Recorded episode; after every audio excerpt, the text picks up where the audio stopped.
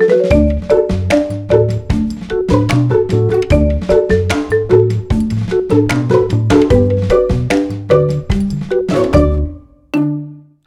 lytter til Blodig alvor, podkasten som tar for seg alt som handler om liv og levring. Enten du har en bløderdiagnose, kjenner noen som har det, eller simpelthen er interessert i å lære mer om blødersykdom, så ønsker jeg deg hjertelig velkommen til en ny episode. Opptak til episoden ble gjort mens det var strenge reiserestriksjoner i forbindelse med covid-pandemien, men vi krysser selvsagt fingrene for at det snart igjen skal bli forsvarlig å krysse landegrenser. Kanskje kan da denne episoden inspirere til å finne fram kartet og sette seg et nytt reisemål. Jeg som er programleder, heter Lars Andreassen. Maska er på, og jeg leter etter Anders Heider. 32 år gammel blikkenslager med homofilityper alvorlig grad. Og hvis jeg ikke tar helt feil, så skal han bo her. Hallo, Hallo! og to trapper opp. Den er god, takk. Jeg går inn trappeoppgangen og ut av Marskullen som dekker Majorstua i Oslo. I andre etasje bor Anders Heider. I dag skal vi nemlig snakke om å reise når en har en blødersykdom. Selv om Senter for sjeldne diagnoser ikke fraråder blødere å dra på ferie, så kan noen oppleve det som ekstra risikofullt og litt skummelt å reise utenlands om en har en blødersykdom.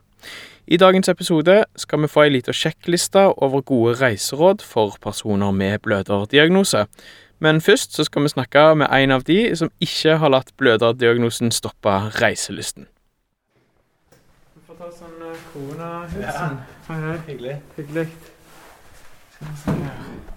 Alt rundt her på veggene er jo uh, suvenirer. Ja, det her er laget selv, da. Ja. Det er laget selv. Det her er faktisk uh, morfaren til min uh, kjære som har laget. Men hva er dette for noe, da? Det er et bilde jeg har laget selv, men det er eh, kaffeposer fra min, eh, min kjære som har eh, fått tak i, da. Ja. Her ute er jeg Fra Costa Rica og Brasil og Hva er den siste er fra? Algerie? Nei, Honduras, ja. Her henger eh, elefantene fra Thailand. Ja. Så litt, litt suvenirer har vi, men sånn, det er ikke det det går mest i egentlig når jeg er ute og reiser. Nei, men her er jo det cowboyhatter og, og kart eh, Det føles som det, det En kan se at du er glad i å reise, da. Veldig glad i å reise, definitivt, ja. Ja. Så jeg har litt forskjellige ting, da. Her har vi kjøpt en pil og bue som vi kan leke oss litt med også. ja. Sånn til vi er ute og reiser i steder i Norge. Jeg pleier å dra til Kragerø på sommeren og sånn. Ja. Da er det kjekt å ha en pil og bue. Anders, det siste året her så har det kanskje ikke blitt så veldig mye reising. Hvordan har det vært for deg? Nei, det har vært rimelig trist, for å være ærlig, egentlig. Det gleder meg ekstremt til det åpner igjen. Gruer meg litt til om flyprisene er så vi kan, kan reise, da. Men eh, sånn bortsett fra det, så er jeg heldig og har jobben 100 ennå. Og jeg jobber jo ute, så jeg får i hvert fall kommet meg litt ut, da, i det minste. Det er den lille reisen jeg har eh, enn så lenge. Når Norge lukka ned, eh, måtte du avlyse noen reiseplaner, da? Ja, jeg måtte avlyse til eh, København enn så lenge. Og så hadde vi jo egentlig planer å dra til en, eh, på en liten kjærestetur som vi pleier å gjøre en gang i året i Europa, da. Så den har blitt utsatt, i hvert fall. Fordi sånn som jeg har forstått det, så er du mildt sagt en reiselivsmann. Stemmer det? Det stemmer absolutt, det. Det har dedikert mye av tiden min og livet mitt til å prøve å samle opp penger og reise. Startet jo med å reise en del med mamma da jeg var liten, med både mamma og pappa, til eh, Spania, Hellas og forskjellige steder i Europa mest. Eh, og så begynte venner å utforske litt mer, da, og da ble jo Thailand veldig interessant.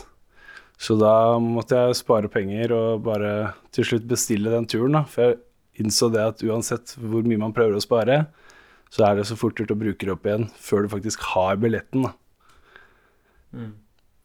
Hvor mange ganger har du vært i Thailand nå? Fire. Fire ganger. Første gangen tre og en halv måned, og de andre gangene en måned om gangen. Og i tillegg så har du vært i Brasil. Eh, skal vi prøve, prøve oss på en liten oppramsing av landet, da? Ja, altså, det ble jo Tyskland, Spania Selvfølgelig nei, skandinaviske. Og eh, Thailand, Laos, Brasil Ja Tyrkia. Vært innom Egypt. Sett pyramidene. Så jeg, i hvert fall det jeg kom på nå. Du nevnte at når du ikke er på ferie, så har du en jobb som blikkenslager i tillegg. Det stemmer, jeg. Jobber som blikkenslager, og da blir det i hvert fall en del sol og, og vær, da. Ja. I det minste. Så ja, nei, det er veldig gøy, det. Å være blikkenslager, hva var det som dro deg til det yrket? Det er rett og slett at uh, pappa er blikkenslager og eier sitt eget firma. Og så ble jeg ikke mangla jeg et fag på skolen. Så starta jeg som snekker, men uh, etter hvert så ble det blikkenslager og prøve å ta over firmaet til pappa, da. For eh, sånn med tanke på reising og så videre òg, da, så er jeg litt gira på å være min egen sjef, så jeg kan ta fri når jeg vil, og ikke innenfor gitte rammer. Og så er det jo kanskje litt sånn dumt spørsmål, for du har jo sagt det allerede med at, at det er jo, så lenge du tar behandlingen, så blør det jo ikke noe mer enn eh, noen andre. Men det er jo et eh, yrke som er kjent for kuttskader. Ja, altså, men det, jeg tenker over det hvis jeg tar, drar en plate ut av hylla, da. Så er det ofte jeg får sånne bilder i hodet. At jeg liksom ser for meg at jeg slipper den og kutter opp hele innsiden av hendene. Og da tenker jeg litt ekstra over de smådetaljene der, da.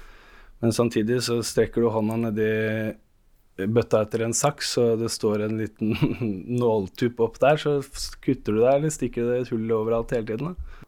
Kjørte en Stanley-kniv ned i låret her forleden, og heldigvis var det bare låret det gikk utover, ikke buksa. Og i tillegg til at du er en reiselivsmann og jobber i et yrke der du begynner å blø ganske ofte, så har du hemofili type alvorlig grad. Det stemmer, det har jeg. Men nå tar jeg sprøyter eh, Jeg har begynt det siste året hver tredje dag, men før det så tok jeg annenhver dag.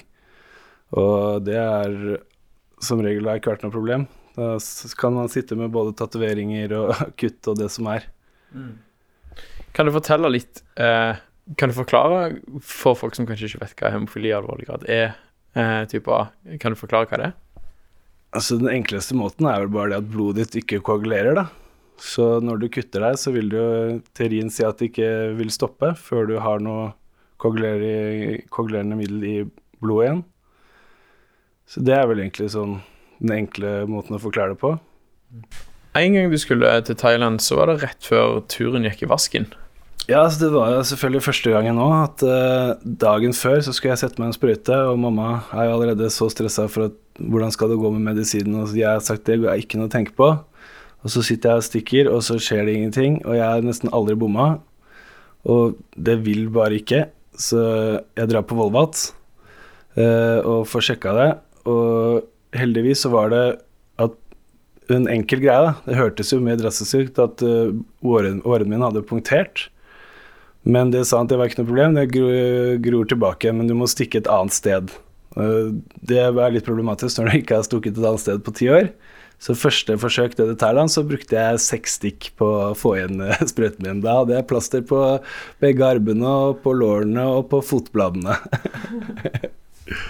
Men skjedde det noe? Fikk du, fikk du liksom en eh, blodutredelse da på, den, den, på den åren som hadde punktert? Nei, det, man så ingenting, det var det som var problemet, så jeg stakk jo bare som vanlig, men da stakk jeg nok bare sikkert rett gjennom, da. Og så har jeg jo i senere tider nå også noen ganger merket at den kan bli litt dårlig, for det blir jo stukket såpass mye, så da prøver jeg å bytte arm innimellom. Jeg syns vi skal snakke litt mer om når du var i Thailand Ja. eh, i fire måneder. Ja, nesten fire måneder, det var planen, men pengene gikk tomt litt før, dessverre.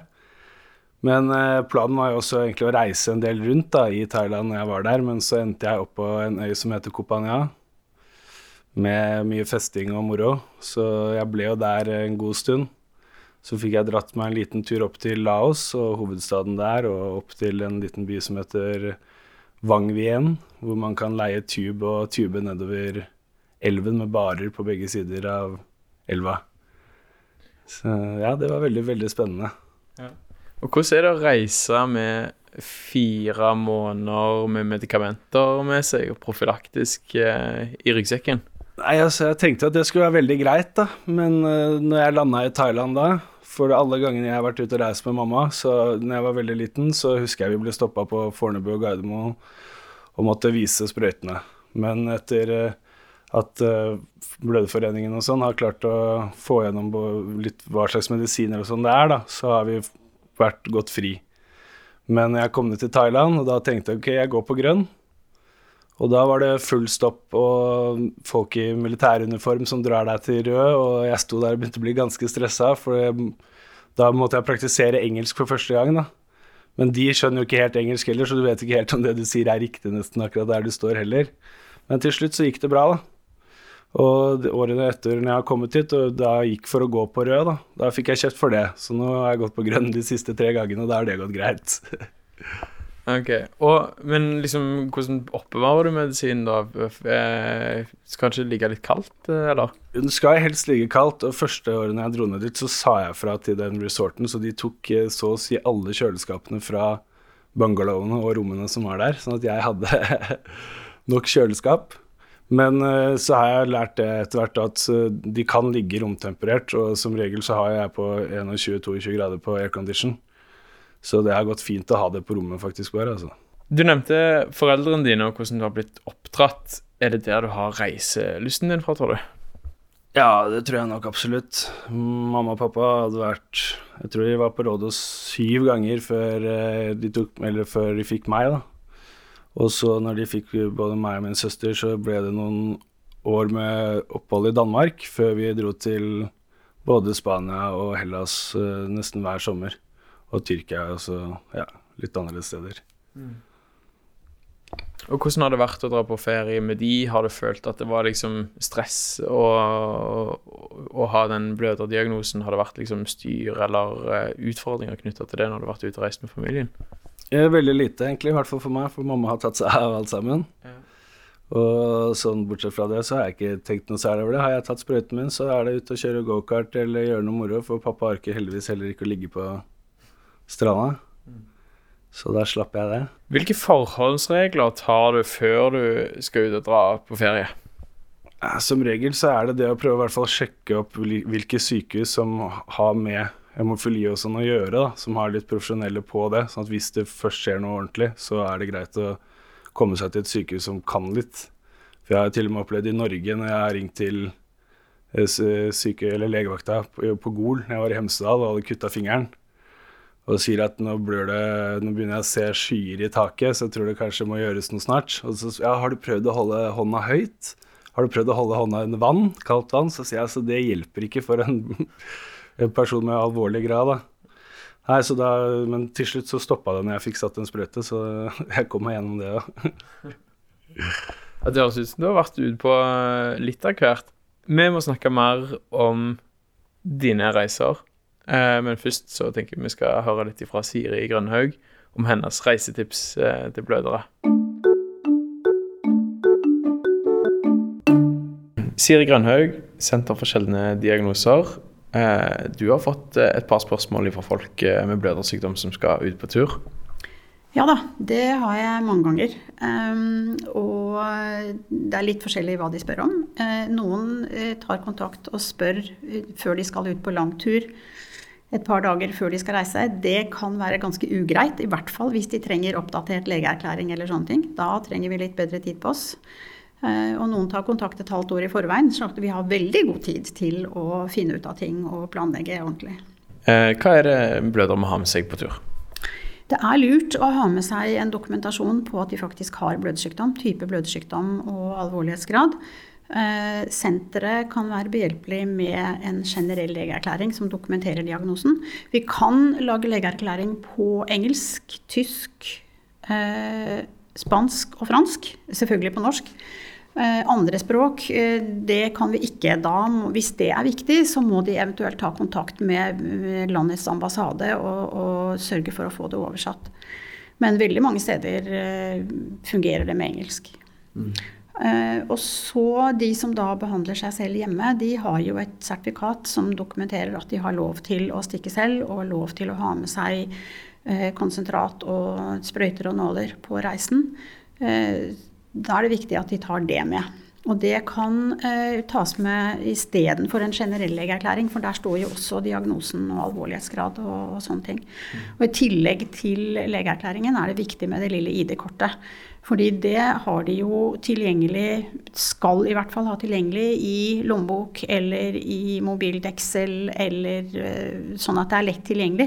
Hvis de nå blir utsatt for en eller annen ulykke og ikke kan gjøre rede for seg, så står det jo der på norsk og engelsk hvilken diagnose de har og telefonnummer og sånt. Når det gjelder medisiner, eh, hvor mye skal en ta med, hvordan skal en oppbevare det, hvor skal en putte det i bagasjen? Eh, det er viktig å beregne sånn cirka hva de regner med at de trenger eh, i forhold til den tiden de skal være borte, pluss litt til, slik at de kan ta en akuttsituasjon.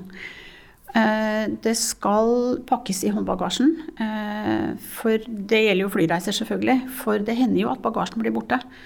Og da, hvis du da skal på en 14 dagers tur og du får tilbake bagasjen dagen før du skal hjem igjen, så står du der uten medisiner.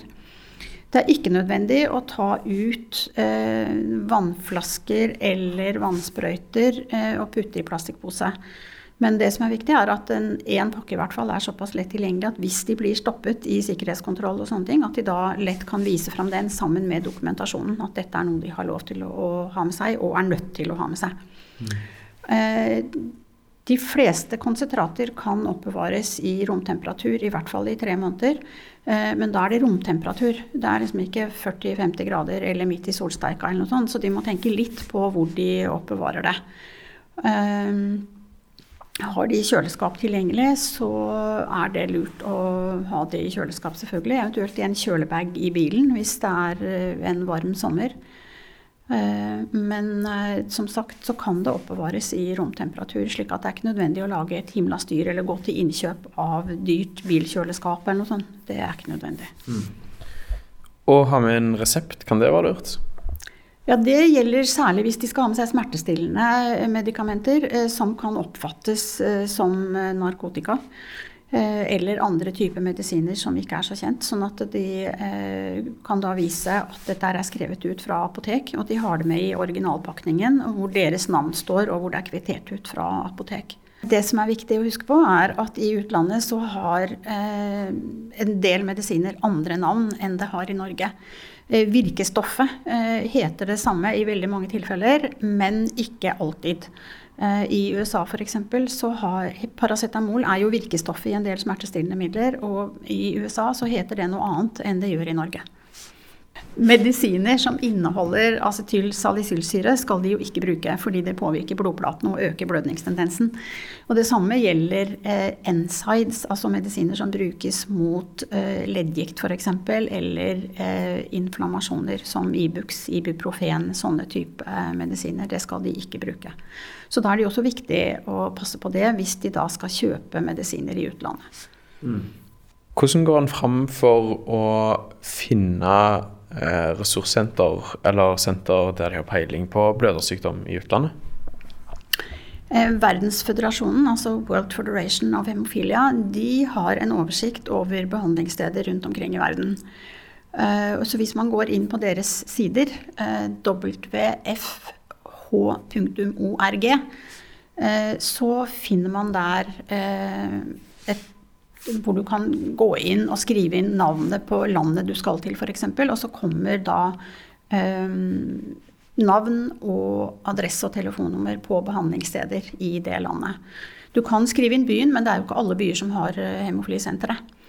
Um, det er viktig å skaffe seg, syns vi, og anbefaler at man gjør det før man reiser. fordi I aller fleste tilfellene så trenger man det ikke. Men den ene gangen du trenger det, så kan det være greit å vite at du har det, og at du ikke da må begynne å gå inn på nettsider og lete etter det. Um, er det langt til nærmeste behandlingssenter, så ta kontakt med nærmeste sykehus. Eh, men ha med oversikten eh, over telefonnummer og navn på det behandlingsstedet, det hemofilisenteret. For da kan det lokale sykehuset få veiledning derifra i forhold til hvordan de skal behandle blødersykdommen eller den blødningen de eventuelt har. Mm. Flere reisetips finner du på nettsidene til Senter for sjeldne diagnoser. Eh, og så, jo, går det an å ta kontakt med senteret òg. Ja da, eh, det er klart de kan ringe eh, hvis de trenger råd eller er usikre på hvordan de skal forholde seg. Eh, Men eh, mitt ønske kan du si, er jo at de da tar kontakt i god tid. Særlig hvis det tar litt tid å finne hvor nærmeste behandlingssenter er, eller de trenger oppdatert legeerklæring eller sånn type ting. Sånn at vi faktisk har litt tid på oss til å ordne det. Og ikke minst når, hvis ting må sendes i posten. Posten er ikke hva den en gang var. Sånn at det at ting er fremme dagen etter nå, det gjelder ikke lenger. Tusen takk for uh, sjekklista. Bare hyggelig. Jeg håper det hjelper.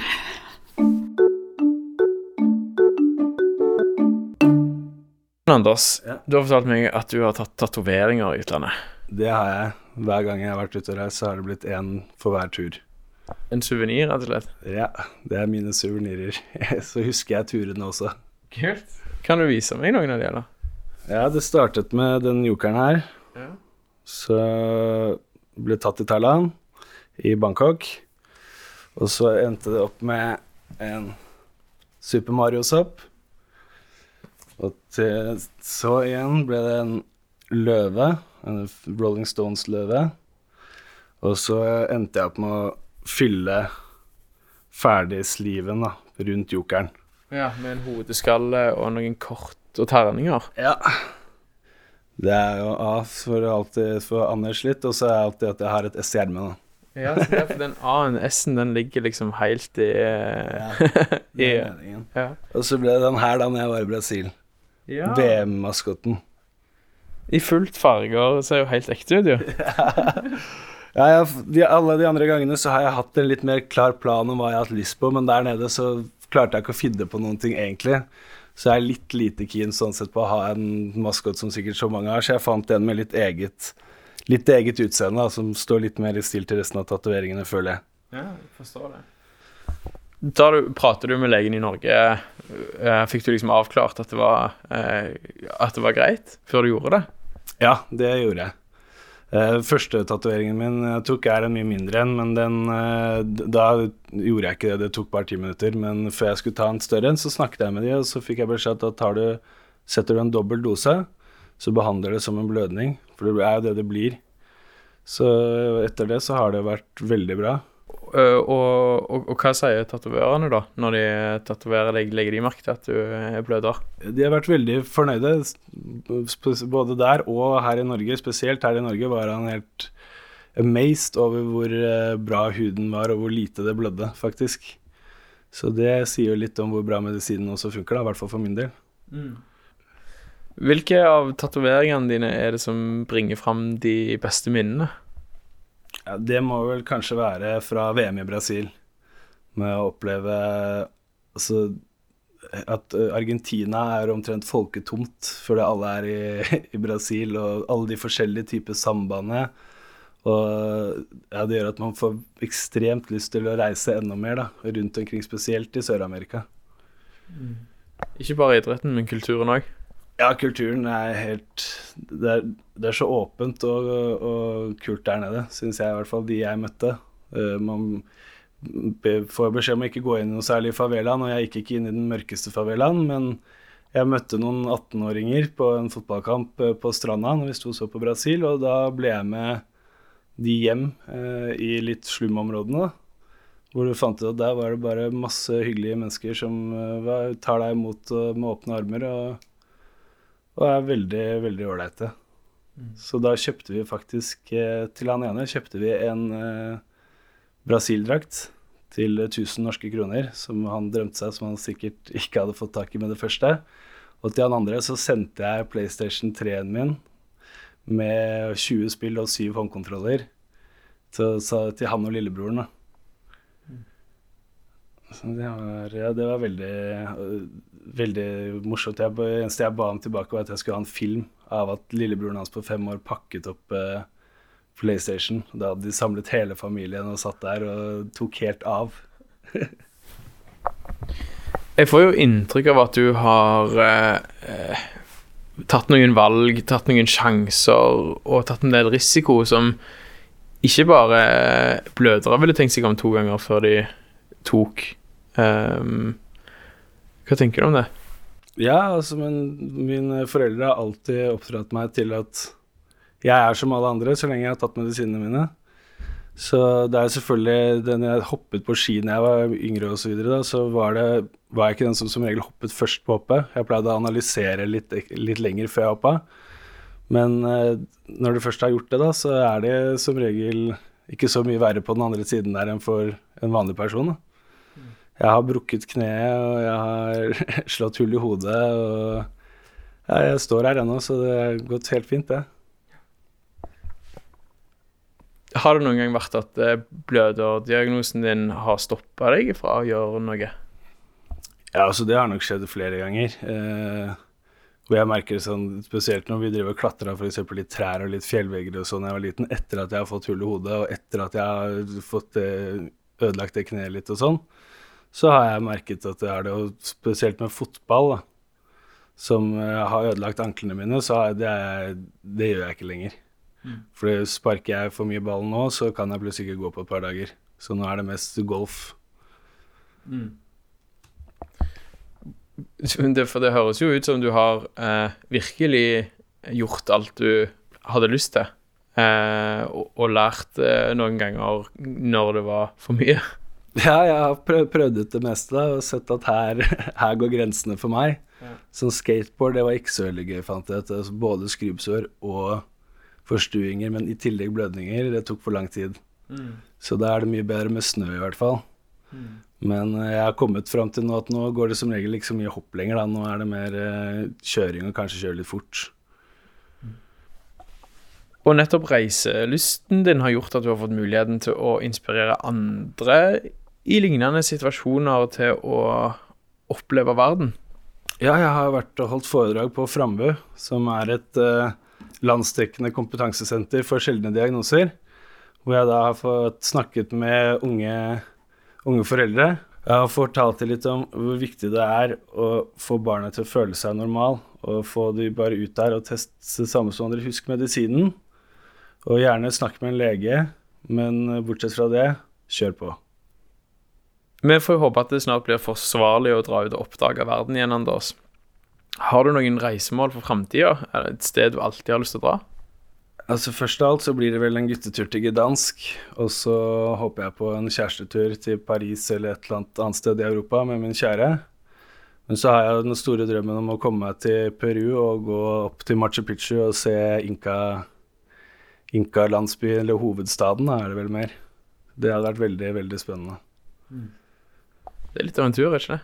Jo, det er, du kan gå både en firedagers og en endagtur, og jeg hadde definitivt gått den på én dag, for å si det sånn. De anklene mine hadde, hadde hatt mer enn nok av det. Men jeg skulle definitivt gått opp der. Så lenge man eh, tar visse forholdsregler, kan de aller, aller fleste blødere reise utenlands uten at det medfører særlig ekstra risiko.